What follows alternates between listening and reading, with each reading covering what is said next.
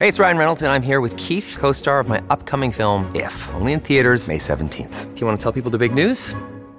All right, I'll do it. Sign up now and you'll get unlimited for $15 a month and six months of Paramount Plus Essential Plan on us. Mintmobile.com slash switch. Upfront payment of $45 equivalent to $15 per month. Unlimited over 40 gigabytes per month. Face lower speeds. Videos at 480p. Active Mint customers by 531.24 get six months of Paramount Plus Essential Plan. Auto renews after six months. Offer ends May 31st, 2024. Separate Paramount Plus registration required. Terms and conditions apply if rated PG.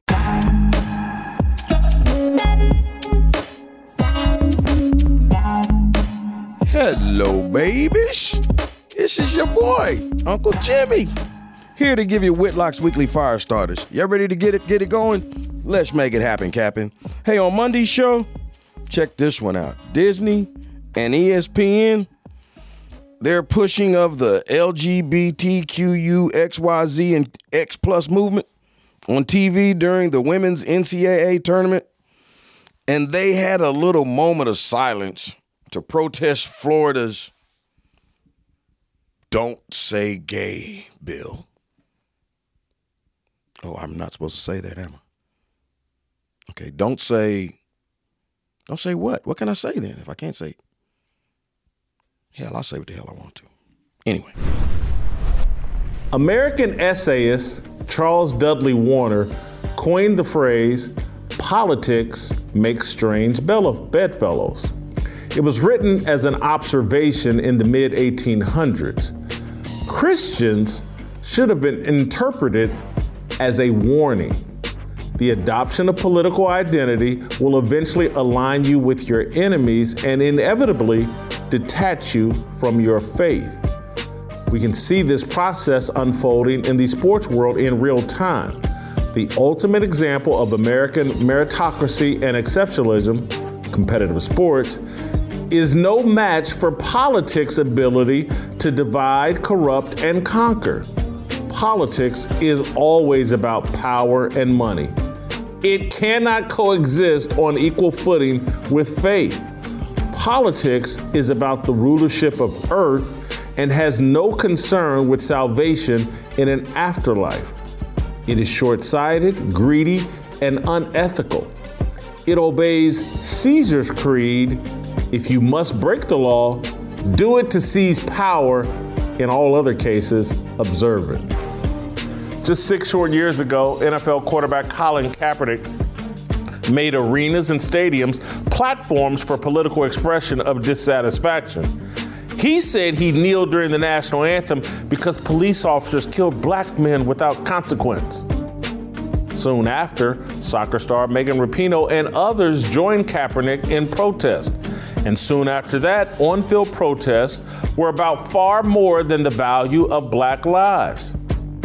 It was about equal pay for female jocks, LGBT rights, Trump resistance, LGBTQ rights, MAGA resistance, LGBTQ plus rights, voter ID laws in Georgia, and now, finally, LGBTQIA plus rights. Late last week, ESPN employees called for a moment of silence because Florida Governor Ron DeSantis plans to sign a law that, among other things, places limits on what Florida schools can teach young students about gender and sexuality. HB 1557 is the Parental Rights in Education bill.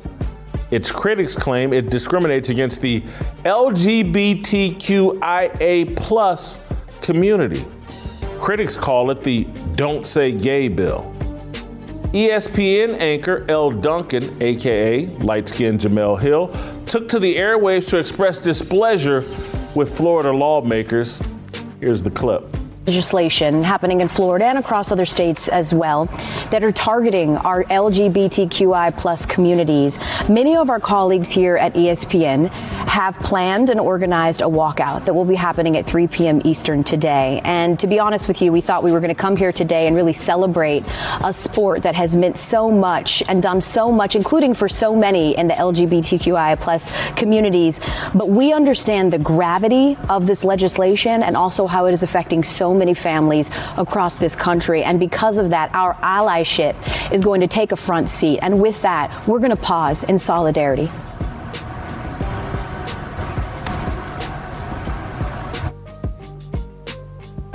Yep. Uh, ESPN basketball broadcasters, Carolyn Peck and Courtney Lau, they were up next.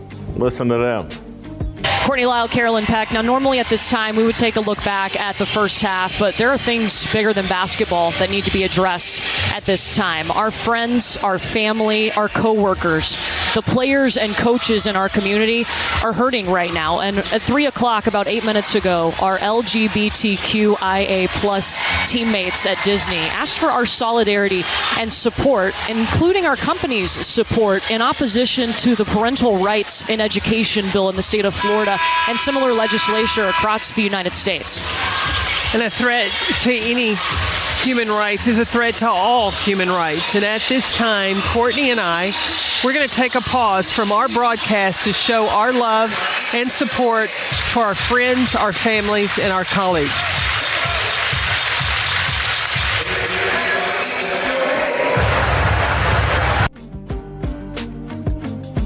How many more letters are we going to add to this? I mean, I'm old enough to remember when it was really just G and L, gay and lesbians. Or maybe it was just gay, because gay included lesbians. How many more letters? They keep adding letters and keeping the plus. And, and I know what letter they're really after.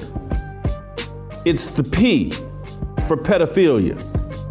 That's why they keep putting that plus. No matter how many letters, this may include the entire alphabet except for the P, and they'll still put a plus on there because at some point they want to legalize and normalize pedophilia. It's going to happen within our lifetime. Parents having authority over what their kids are taught in public schools is a threat to the LGBTQIA plus community? How? Parents created the LGBTQIA plus community. But but I'll play the game and let, let's say that it is. Why is this threat being analyzed, discussed, and combated on Disney's sports network? Why can't it be covered exclusively on Disney's ABC News Network? Are there any Disney employees who see abortion as a threat to babies in the womb? And will those employees be allowed to call for a moment of silence on a Disney platform? Sports and religion used to be partners. Teams took knees together in pre and post game prayer. Churches sponsored baseball, basketball, and football leagues. The best coaches saw their profession as a ministry. Politics does not leave room for religion. Coaches now prioritize making political statements rather than li- religious ones. Nick Saban appearing in a Black Lives Matter commercial is good for recruiting. So is hiring female assistant football coaches. In the not so distant future, Saban will need to appear in a commercial vowing support for the LGBTQIA plus community. BLM and the LGBTQIA plus are the same organization. It's the Alphabet Mafia. They're making offers ESPN, Nick Saban, Gregg Popovich, the NFL, and the NBA can't refuse. Black Lives Matters was a Trojan horse for imposing secular values on popular culture. Sports had been the most powerful tool supporting traditional Judeo Christian values in American culture. Men's sports celebrated the patriarchy. That is no longer the case. Kaepernick led the invasion of politics into sports. He gave Disney and ESPN the excuse they needed to overhaul sports culture into something that, that pleases the alphabet mafia by disavowing Christian principles and values. Secularizing American sports is the gateway drug to overthrowing the U.S. Constitution. That is a big tinfoil hat conspiracy statement and theory, but damn it, I'm not wrong. Let me explain. Like sports, our Constitution is infused with Christian principles and values. Live sports programming is the strongest content force in American culture. The NFL is the most popular show on five different TV networks CBS, NBC, Fox, ESPN, and the NFL network. If you want to communicate with a large audience, football, college and pro, is the only product that works consistently at a high level. Basketball works to a lesser degree. Changing sports to a celebration of secular and Marcus, Marcus, Marxist values is preparing American minds for politicians to call for a reimagining of our Constitution. We're deep into the process. Over the past month, corporate media pundits have called anyone who questions our strategy related to war in the Ukraine as treasonous. Just think about that. How can an opinion about a war between Ukraine and Russia be treasonous for an American? But that's what they've been saying about Tucker Carlson and Tulsi Gabbard and anybody else that questions our strategy, our tactics in Ukraine. You can't say anything bad about Vladimir Putin you can't say anything not hyper negative about Vladimir Putin without being called treasonous here in America. Here's just an example Mitt Romney calling Tucker Carlson treasonous and the most popular Republican broadcaster in America, Tucker Carlson, are both unabashed fans of Putin. And there are very few Republicans out there like Mitt Romney or Liz Cheney who have the courage to call them out. This is a disgrace. How anybody in this country, which loves freedom, can side with Vladimir Putin, which is an oppressor, a dictator, he kills people. Uh, he, he, he, he, imprisons his political opponents. Uh, he has been an adversary of America at every uh, chance he's had. It, it's unthinkable to be. It's, it's almost treasonous. So if you don't go on TV and, and limit your comments to Vladimir Putin is Adolf Hitler. Vladimir Putin is bad. Vladimir Putin is the worst person on the planet. If you actually try to delve deeper into a discussion and try to analyze, like, hey, what's really going on here? Was America, uh, were, were NATO countries trying to set up shop in the Ukraine? And does Vladimir Putin have a right to see that as a threat to Russia? Again, we need to ask these questions. I don't know the answers to them. I just want it discussed and debated. That's what we used to do here in America probe, analyze, question things so that we'll have a deeper understanding. We just don't blindly put our faith in government officials. This standard of you have to describe Vladimir Putin as Hitler or you're being treasonous to America, it just doesn't work for me. It doesn't work for thinking people.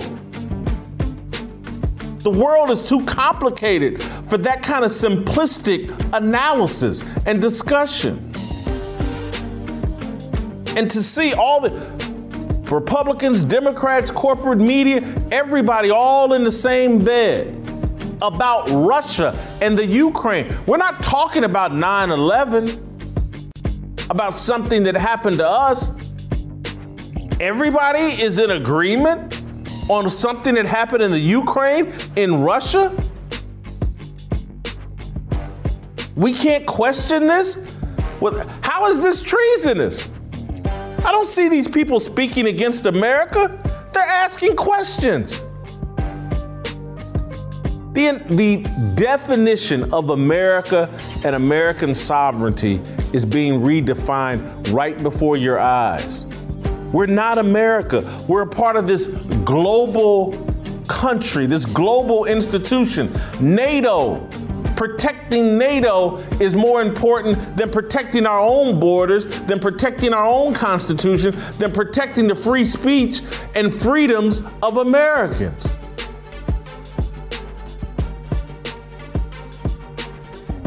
If an American doesn't criticize Vladimir Putin loud enough, corporate media says you're committing treason.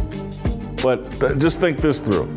This clown, Elie Mystal, the, the, the, dude with the crazy, the, the, the overweight Cornel West, he can go on national TV and call our Constitution trash without being labeled a traitor. Uh, you guys remember this, him on The View?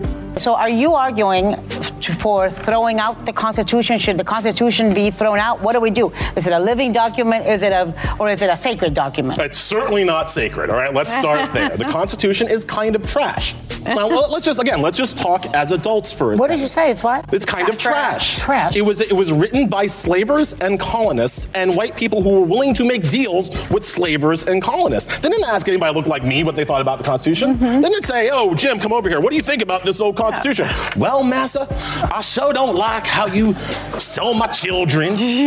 Um, but I gotta say, man, this King George, he needs to be stopped. My, my grandpapa used to say, ain't no taxation without representation for Massa. Like, that's not what happened. right? Okay. This document was written without the consent of black and brown people in this country and without the consent of women in this country. And I say if that, that if that is the starting point, the very least we can do is ignore what those slavers and colonists and misogynists thought and interpret the Constitution in a way that makes sense for our modern world. That- That man just went on national TV without being called a traitor, without anybody on set being repulsed by what he was saying. He went on national TV and began the discussion of why we need a new constitution. He's not a traitor, he's not treasonous. He's the overweight Cornel West arguing that our Constitution is trash. He's an idiot. You want to talk about a Russian plant, an operative for some foreign interest? He fits the description.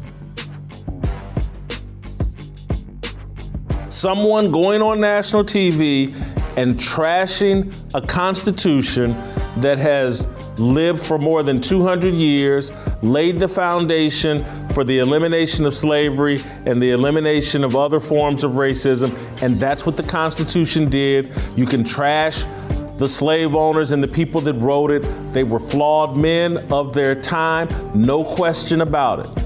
But that document that they wrote was filled with Christian values and Christian principles, and that's why it has lived and worked for as long as it has, and that's why it's been the foundation.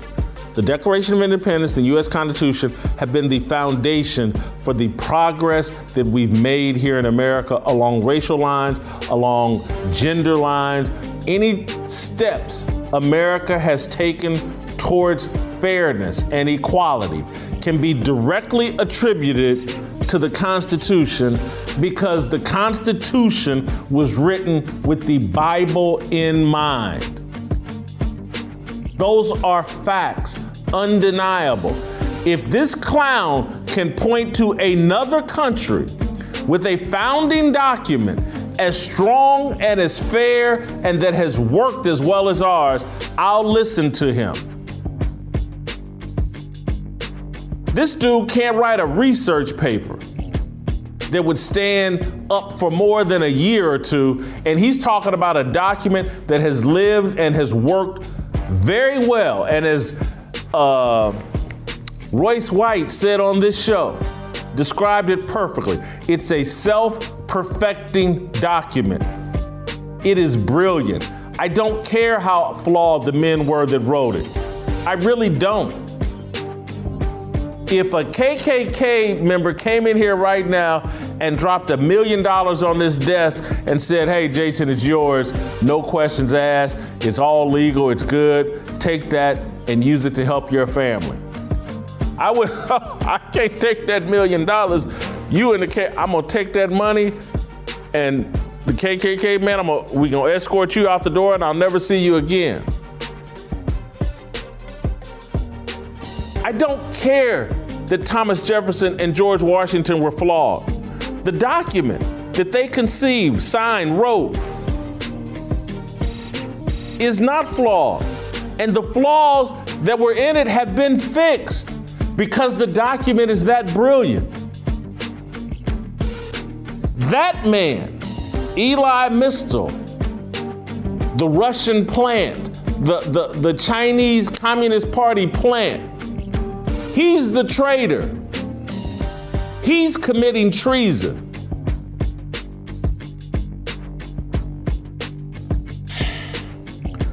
You have to recognize that the social engineers are intentionally manipulating the American mind. All things infused with Christian values are under attack. Sports are a battlefield for the attack.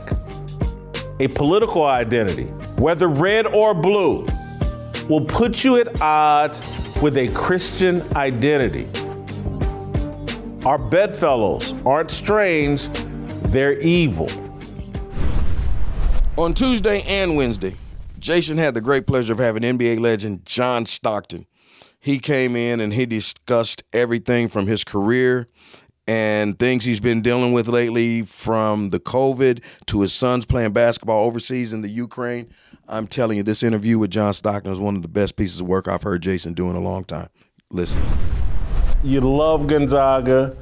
Uh, at some point this year, your season tickets were suspended over the COVID vaccine and, and not cooperating with or, or going along and getting along. Again, I, just to be clear, I pass no judgment on you. I don't believe we should be forcing these vaccines or any of this on anybody. But uh, what is the status of your relationship with Gonzaga right now? Well, I think you can look at Gonzaga as an institution, and then you can look at Gonzaga, all the people that I work with and know uh, on a daily basis, and that relationship hasn't changed. The the personal relationship hasn't changed. Um, they felt that I was a public figure, at least the higher ups. I, I, I, again, it didn't come from the guys I work with every day uh, or, or often. Um, somewhere up there, I, I, was too visible to not wear a mask, and it it put put them on the spot they felt, and and they couldn't have it. And and I said, look, I can't wear a mask. Uh, I'm opposed to you making these kids wear masks. I'm opposed to you making these kids across me. I stare at the whole student body every game. And for them to have any any vaccine mandate, but especially the COVID so-called vaccine, to have that mandated and have them have to wear masks and to stare across the, the court at them every day, I, I felt like I had a duty to to to not. Um, you know, somebody's got to stand up for these kids. And um, so anyway, I, I held my ground, they held theirs, and we we agreed to part ways for the time being, and and uh, all friendly. Uh, you know, I'm, I'm I'm intending to be a Zag fan and a, a, supporter of the games when these things clear. But um, you know, I, I, don't I don't know how you can how a person like me could stand there and, and just join the party.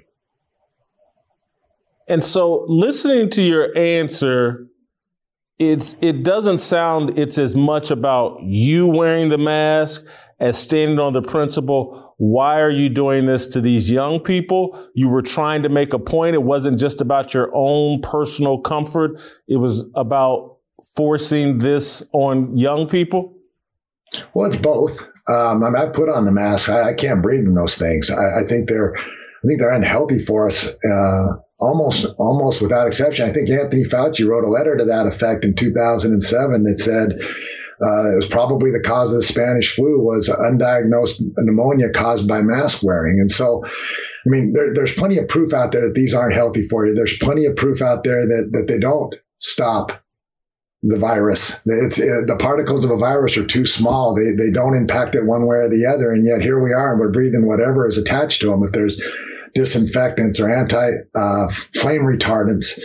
Um, the, the, the, whatever it takes to manufacture them in the first place, you're inhaling them closely. You can't take a deep breath, which if, if you ever heard a rib, that's one of the things the doctors say is take, you know, big deep breaths so you don't get pneumonia.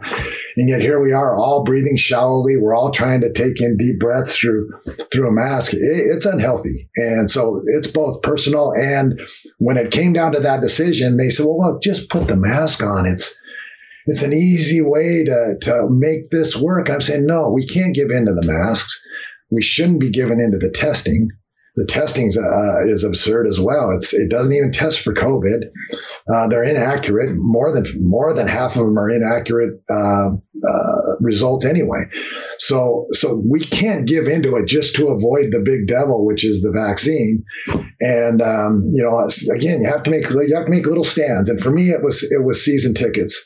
Pretty small, frankly, Jason. Uh, that's a small deal. There's people that that lost their, their livelihoods in in my hometown, lost their livelihoods, their businesses, their savings, all because somebody can stand over them and say, "You have to do this." And, and to me, this is America, and, and, we can't tolerate that. So, you know, it's my little stand, and you're giving me an opportunity to speak it more loudly, but it's it's just a very small stand in my own little community. John, I think a lot of people looking at you take this stance and today listening to you speak this strongly. It's like, man, that's John Stockton. You know, he's a by the book, you know, company guy or whatever. And, and I don't think I ever had that perception of you. What, what, I always thought of watching you as a player, and I never heard you talk about it, but I was like, whew, that's a man of strong convictions. The way that he carries himself on the court and always seems composed it just made me, that's a man of strong convictions. And I speculated that, that those convictions were based in faith. And so it doesn't really surprise me. Push comes to shove.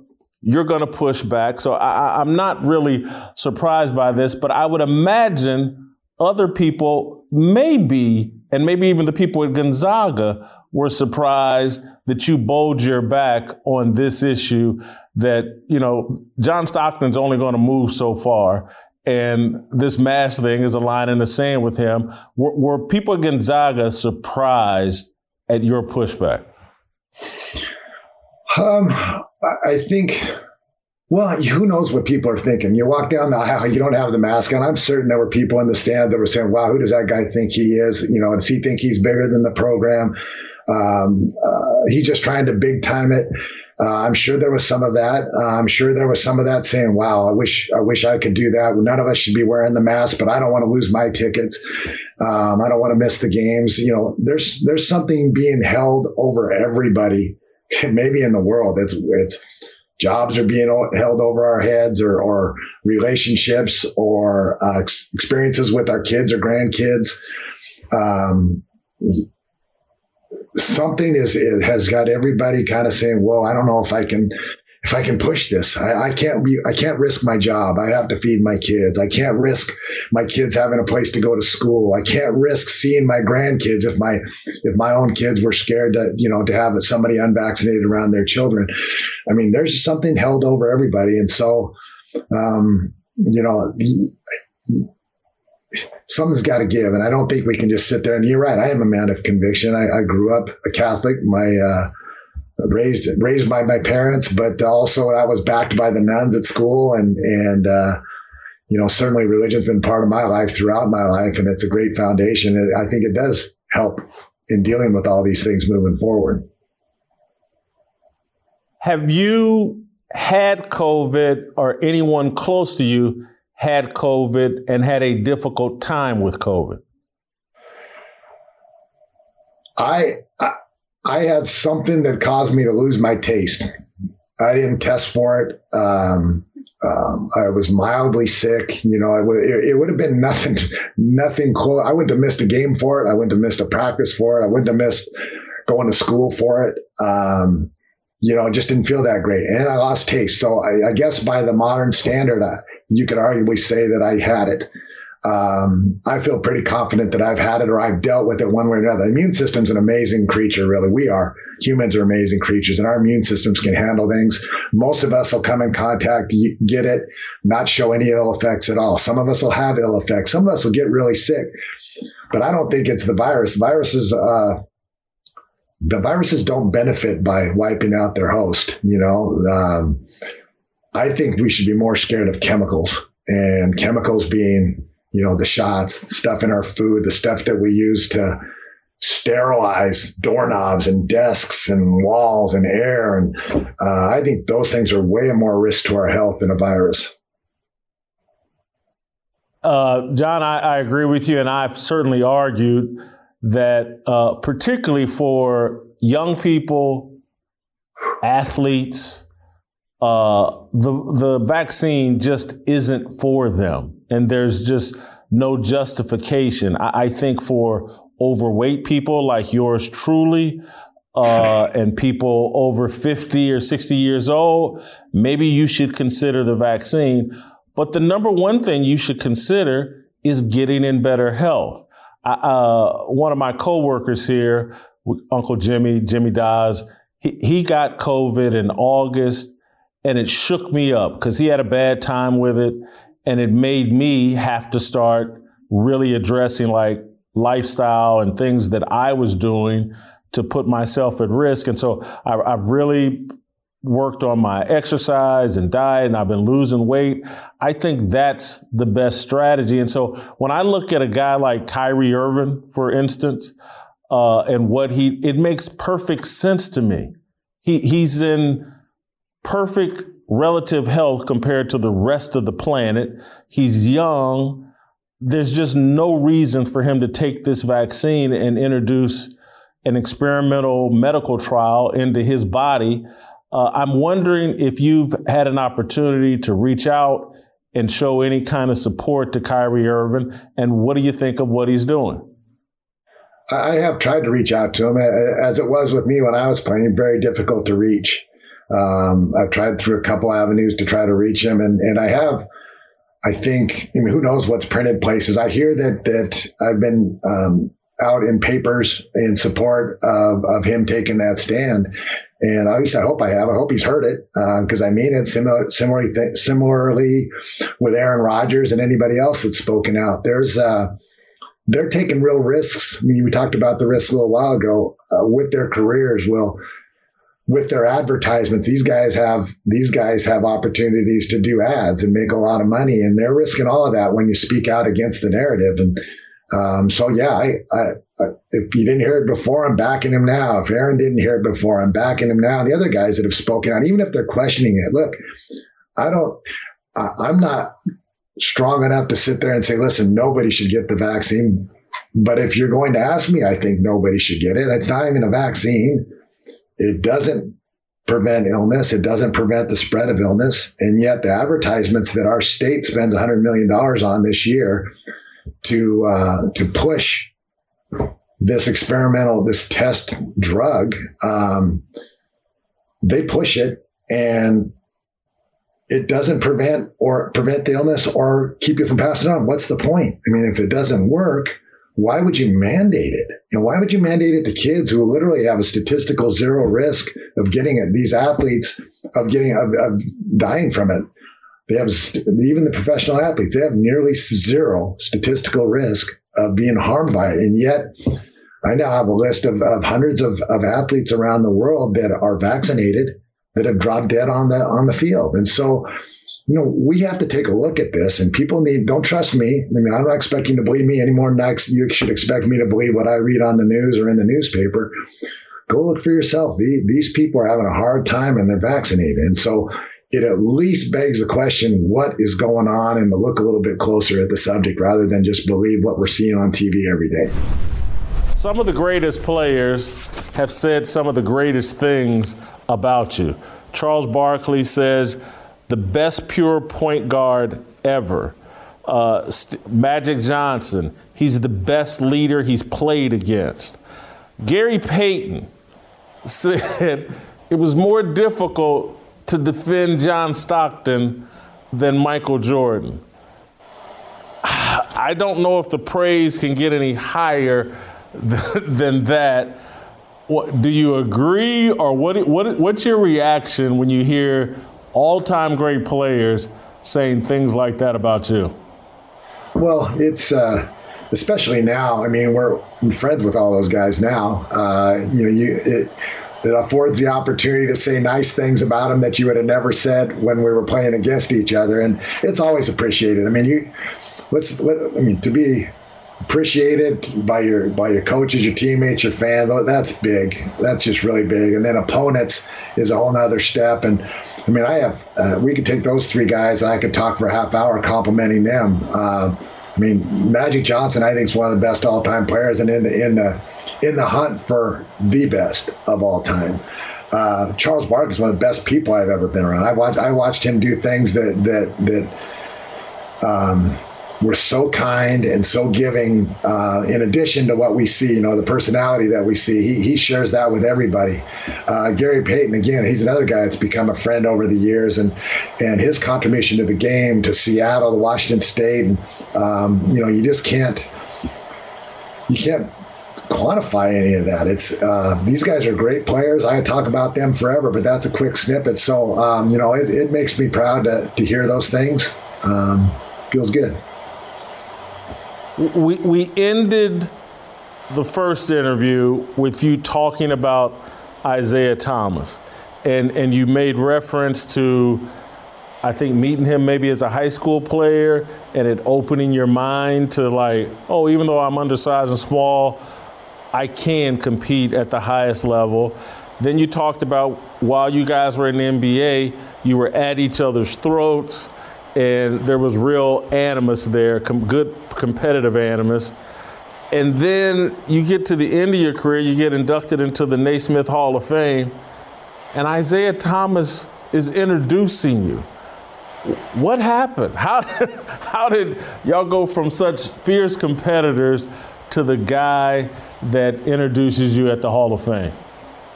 Well, the guy the guy I fought most with on a basketball court my entire life was my older brother, and yet I love him, right? So, and, and I mean, I had more bloody knees and elbows and foreheads and whatever. It's it's tough to be a little brother, but it's you know he's he's my best friend, and so um, I think that that carries on. So uh, we had knockdown dragouts with Isaiah and the, and Detroit, obviously.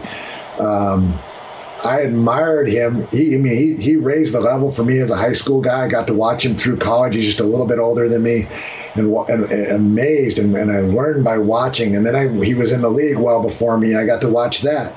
So um, how he competed against me and how he uh, responded after games was always something that I appreciated. Uh, when he had retired, but he had started coaching, he pulled me aside a couple of times and just offered a little, you know, a little pat on the backs, you know, with, with suggestions that that just couldn't have been better timed and and and more helpful than they were. So when it came to, to see who would announce me, it was an easy choice. I mean, there was just really nobody else I could think of that that impacted impacted my life so many times um, as him. So again, good friend, uh, continues to be so, and um, I'm grateful for that relationship. And so, in 1992, when the Dream Team controversy is raging, uh, and and I can't imagine you guys were that cordial back then, but maybe you were. Uh, you know, you've already admitted that when you guys were playing against each other, it was very competitive and some little anger fueling on both sides. But how did you handle the Dream Team controversy? Because there were two separate ones. There was, well, Michael Jordan didn't want Isaiah on the team, and then there was, how could they put John Stockton on the team ahead of Isaiah Thomas? Did you and Isaiah ever talk about that then, and do you ever talk about it now? Uh, it's come up now. Well, I, I got to tell you, neat, one of the neat things that he did, I mentioned that he's come into my life a number of times and, and done impactful things. So that that whole selection went down again. I I was surprised when I got the call in the first place. I didn't believe it when I got the call. I had to call our team to confirm it. Um, so before I said yes, and so you know, kind of the standard for me is is my expectations were that I, I would never be selected for a team like that. So then I'm selected. Why I don't look a gift horse in the mouth? I, I just get prepared and do it. And so who else was on the team was kind of irrelevant to me, or who wasn't. Uh, I was asked, I have a job to do, let's go. And so um, then the controversy comes out. But as I mentioned, I don't read the newspaper, I don't have social media, which didn't even exist then. Uh, so I only heard about it on the on the days that we were playing Detroit, which is only twice a year. So um, you know, and then you heard about it a lot. And you know, I, I think you know Isaiah. I'll tell you, he put a couple whopper games together that year. I'll tell you that he was a load and a half to try to play against. But uh, you know, there was a point there. But what the special thing that he did amidst all the, the, the noise on it, he found a way to call my dad. I mean, I don't know how he how he would even do that, but he called my dad personally. Didn't have a secretary call. He didn't have, you know, he called my dad and just kind of explained that he felt that he belonged as well. Not that it was John or me, and that John shouldn't have. And yeah, I tell you, my dad uh, uh, so much appreciated that, and it put him at such ease. And um, again, I'm so grateful for that. I, I, I don't know if I'd have been big enough to do that. That's for sure. And so, um, you know, that put everything at ease in my camp for sure. When did that did that happen in '92 or years later? That happened, and that happened pre-Olympics. So, um, you know, that whole year was was apparently the the year of tension. But um, you know, for what it's worth, and, and my, my, parents and my family always felt the tension more. I think they watched the news. You know, they watched the news, they read the newspapers, and for for being a family member of an athlete, it's probably more difficult than the athlete. You just go do your job, but they have to hear all the night and the bad things said about you and whatnot. So um, that, that was that year, and again, as pretty neat. Very neat. The other thing that I think is and, and neat in a different way. I, I, have to, and I can say this because Isaiah has shared with me that he's also become very good friends with Karl Malone.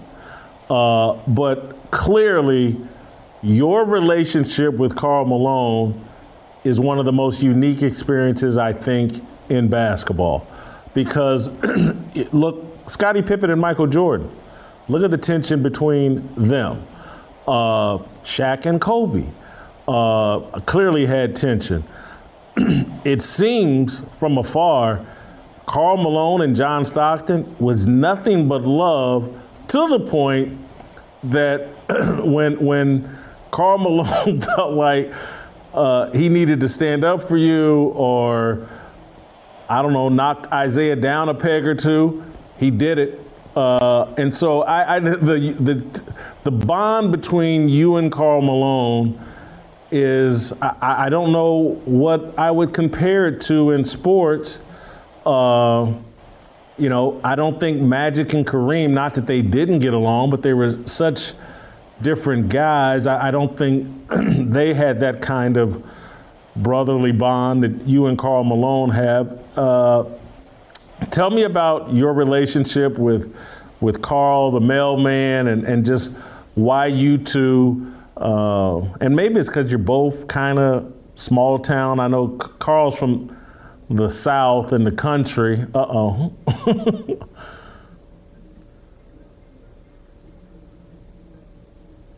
uh, uh, yeah, just go your, your relationship with Karl Malone. It's hard to well it is what it is. I, I, karl and i met in the 1984 olympic trials which we neither one of us made that team. That was uh, coached by coach knight. Um, we're going to the lunchroom one day. We don't know each other from adam. And uh, there's a table open and karl and i just kind of plunked down next to each other and started a conversation and it was unbelievable how easy the conversation was it was you know, that, that was a tense time. There was what 80 of us or 70 of us, something like that, all practicing and trying in three practices a day, two hours each, to try to make a team of 12. And so, you know, it was all cordial, but there was there was no love lost between probably anybody there. But he, he this this kid from Spokane, that country kid from Louisiana, sat down on a table and had a conversation that that lingered. You know, we we enjoyed the talk. So fast forward two years, I, I, I, go on to the Jazz, and Karl finishes college, and and and he gets drafted by the Jazz, and I said, man, that's kind of a coincidence. I, I know that guy. You know, we I'd even almost almost call him a friend. We we had a nice conversation.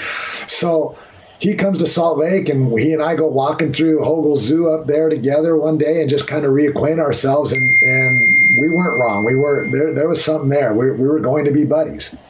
And then when we got on the court there, I, I felt there was something magical. The guy read my mind. Um, he caught everything.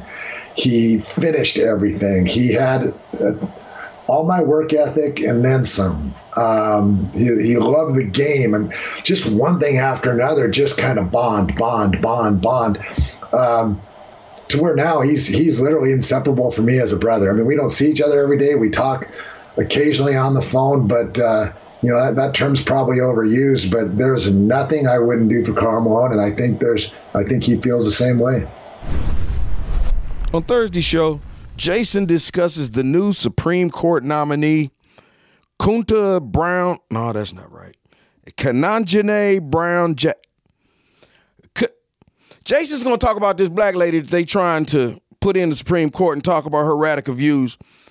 And look here, I know y'all think that we're making a big deal about this, but hey, this woman could not professionally say what a woman was. Listen to this woman. This, she, she said, I can't, I, I don't know what a woman is. Wait a minute, hold it, hold it. Did I say this woman don't know what a woman is? Did I say that? Or should I say this mama don't know what a woman is? Or should I say this wife don't know what a woman is? I can't say this lesbian don't know what a woman is. Okay, I don't want to say that. Cut. You don't need to be a biologist to define the word woman. Common sense paired with a commitment to the truth, that'll do the trick. Ketanji Brown Jackson, Joe Biden's nominee for the Supreme Court, either lacks common sense or veracity. The absence of either should disqualify her from a seat on the Supreme Court. Tuesday evening during Jackson's confirmation hearing, Tennessee Senator Marsha Blackburn asked the nominee about a 1996 Supreme Court ruling that struck down Virginia Military Institute's male only admissions policy. Justice Ruth Bader Ginsburg wrote the majority opinion, which stated that physical differences between men and women are enduring and that the two sexes are not fungible. Blackburn asked Jackson if she agreed with Ginsburg's assessment of men and women. After a pregnant pause, Jackson responded, Senator, respectfully, I'm not familiar with that particular quote or case, so it's hard for me to comment. Okay. Blackburn eventually pivoted to a simple question. Here's what happened. Uh, can you provide a definition for the word woman? Can I provide a definition? Mm-hmm. No. Yeah. I can't. You can't? N- not in Okay. this context. So I'm not a biologist. The meaning of the word woman is so unclear and controversial that you can't give me a definition? Senator, in my work as a judge, what I do is I address disputes. If there's a dispute about a definition, people make arguments, and I look at the right. law and I decide. so I'm not. The fact that you can't give me a straight answer about something as fundamental as what a woman is underscores the dangers of the kind of progressive education that we are hearing about. Just last week, an entire generation of young girls watched as our taxpayer funded institutions permitted a biological man to compete and beat a biological woman in the NCAA swimming championships. What message do you think this sends to girls who aspire to compete and win in sports at the highest levels? Senator, I'm not sure what message that sends. If, if you're asking me about the legal issues related to it, um, those are topics that are being hotly discussed, as you say, and could come to the court. So listen, I'm going to admit this. I'm not a biologist either. Unlike Jackson, my parents were not college graduates or educators. My dad did not graduate from high school. My mother was a 30 year factory worker. I was never a candidate to attend Harvard, Jackson's alma mater. I graduated from Ball State University with a degree in football, excessive socializing, and a 2.23 grade point average. Shockingly, I can provide a definition of the word woman adult female person. I can even provide a definition for the word female. A human being born with a vagina, ovaries, uterus, XX chromosomes, and breasts that produce milk for feeding babies and for the enjoyment of men. Those differences, among other things, separate men from women. You don't need a biology degree to know this. These differences have been chronicled in a wide variety of popular magazines and publications, from Playboy to National Geographic to the granddaddy of them all, the Bible. God created man and woman. I suspect Ketanji Brown Jackson disputes that last statement.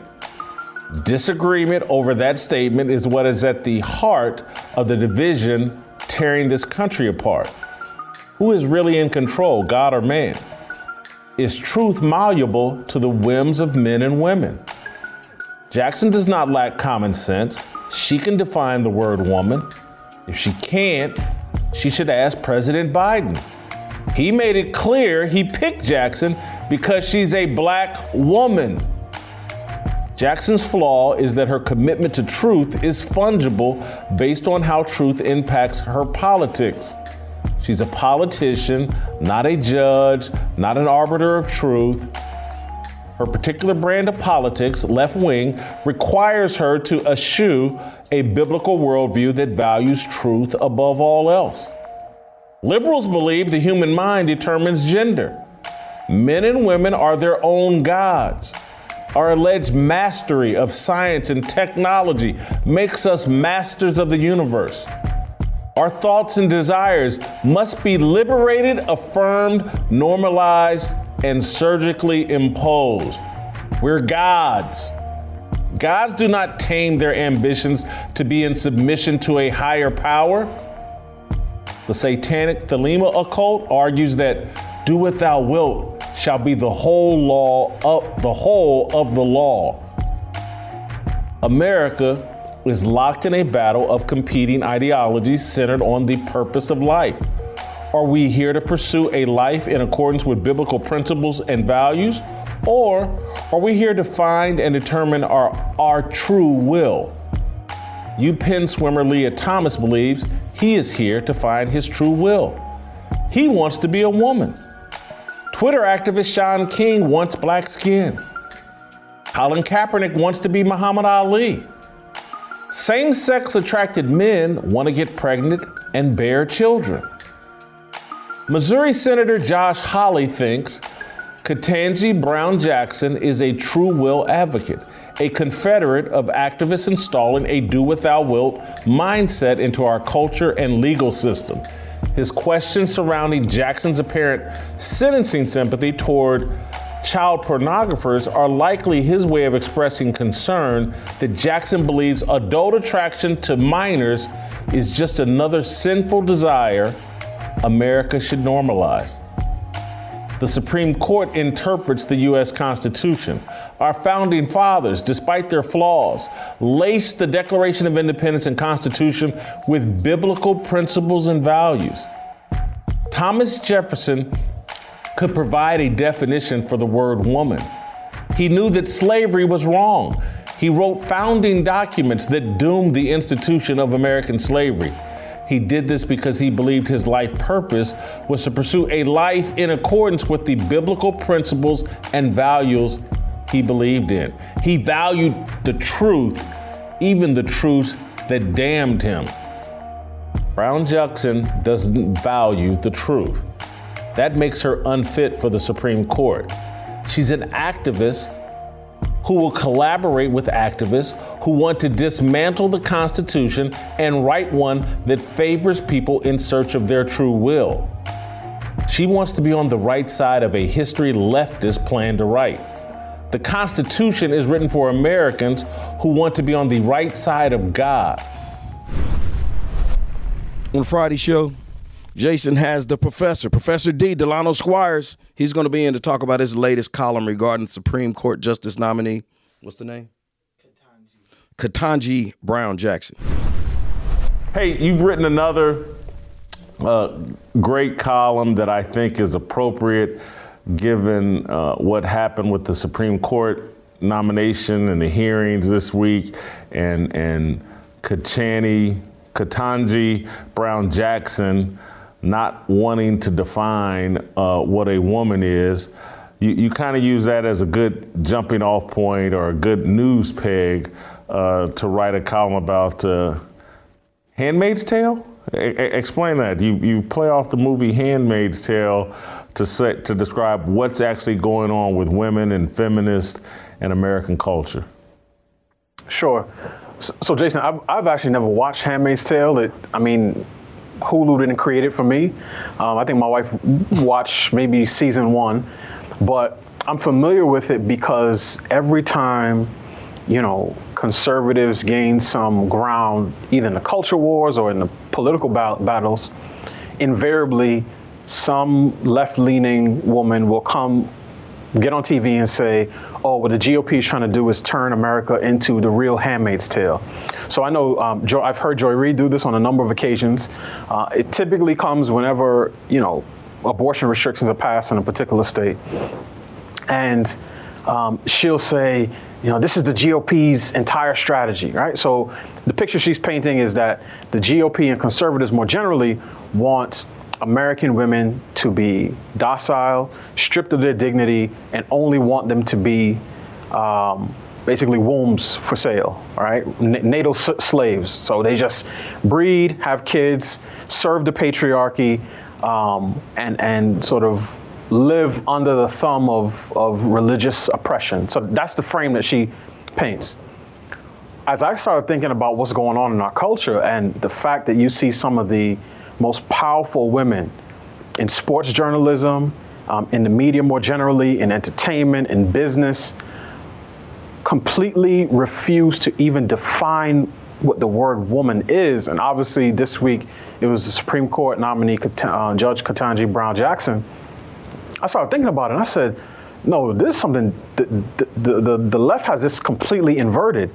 It's these women who are serving the interests of a new set of men, not traditional patriarchs. right?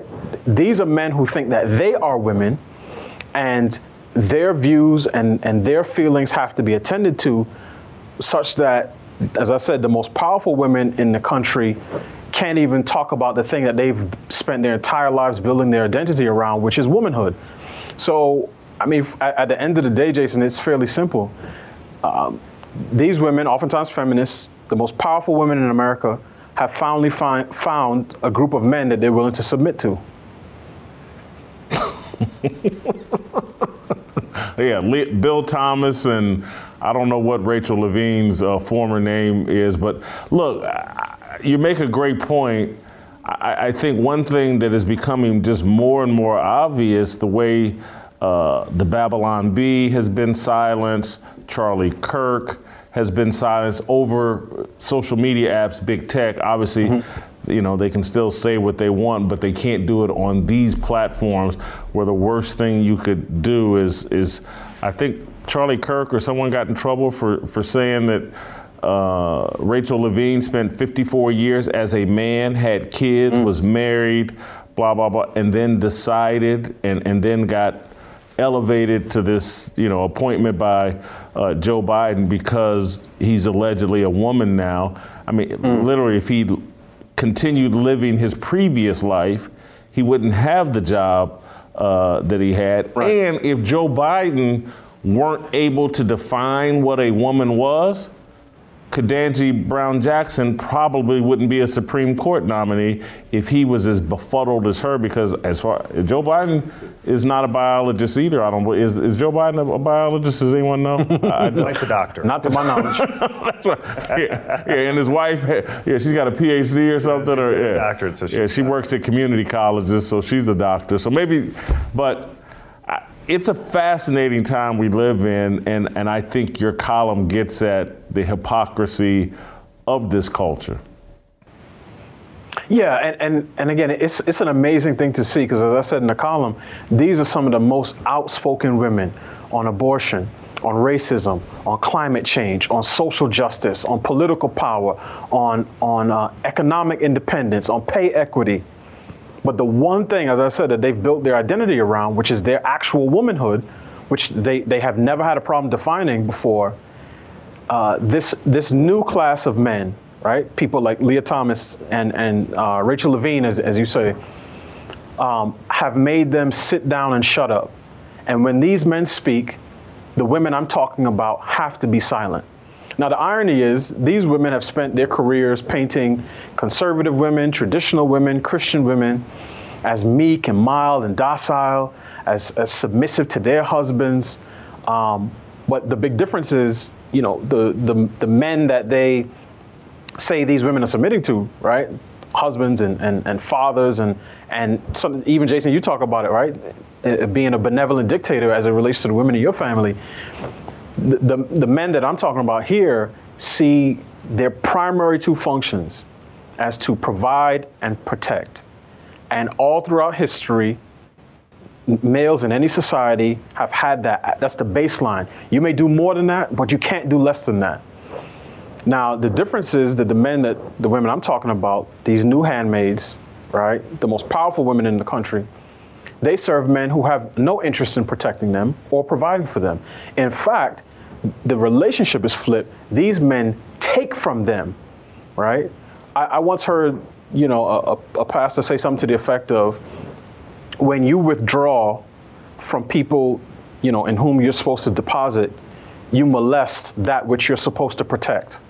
And that's exactly what's going on um, right now in, in, in our culture. So it, it really is a fascinating thing to see. These are these are people, you know, like last week when, when ESPN they did their moment of silence and Elle Duncan is talking about standing in solidarity. And again, I, I'm, I'm listening. I, I want to hear at least one of these people say, you know what? We know that there are young girls who feel a different way about this. We want to give their voices a platform to be heard. None of them will do that. And what really brought it home this week for me is not just that that you know Judge Brown Jackson would not define woman, but it was also the exchange between her and Senator Josh Hawley and Ted Cruz and Lindsey Graham about you know child uh, uh, uh, people who consume like child pornography, right? I said this later in the column.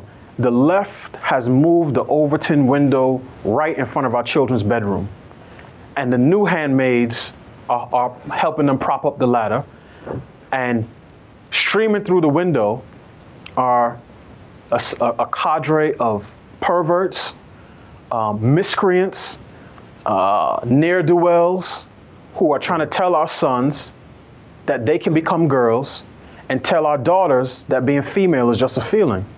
And as I said in the piece, some of them even want to take a, a few pictures as a keepsake.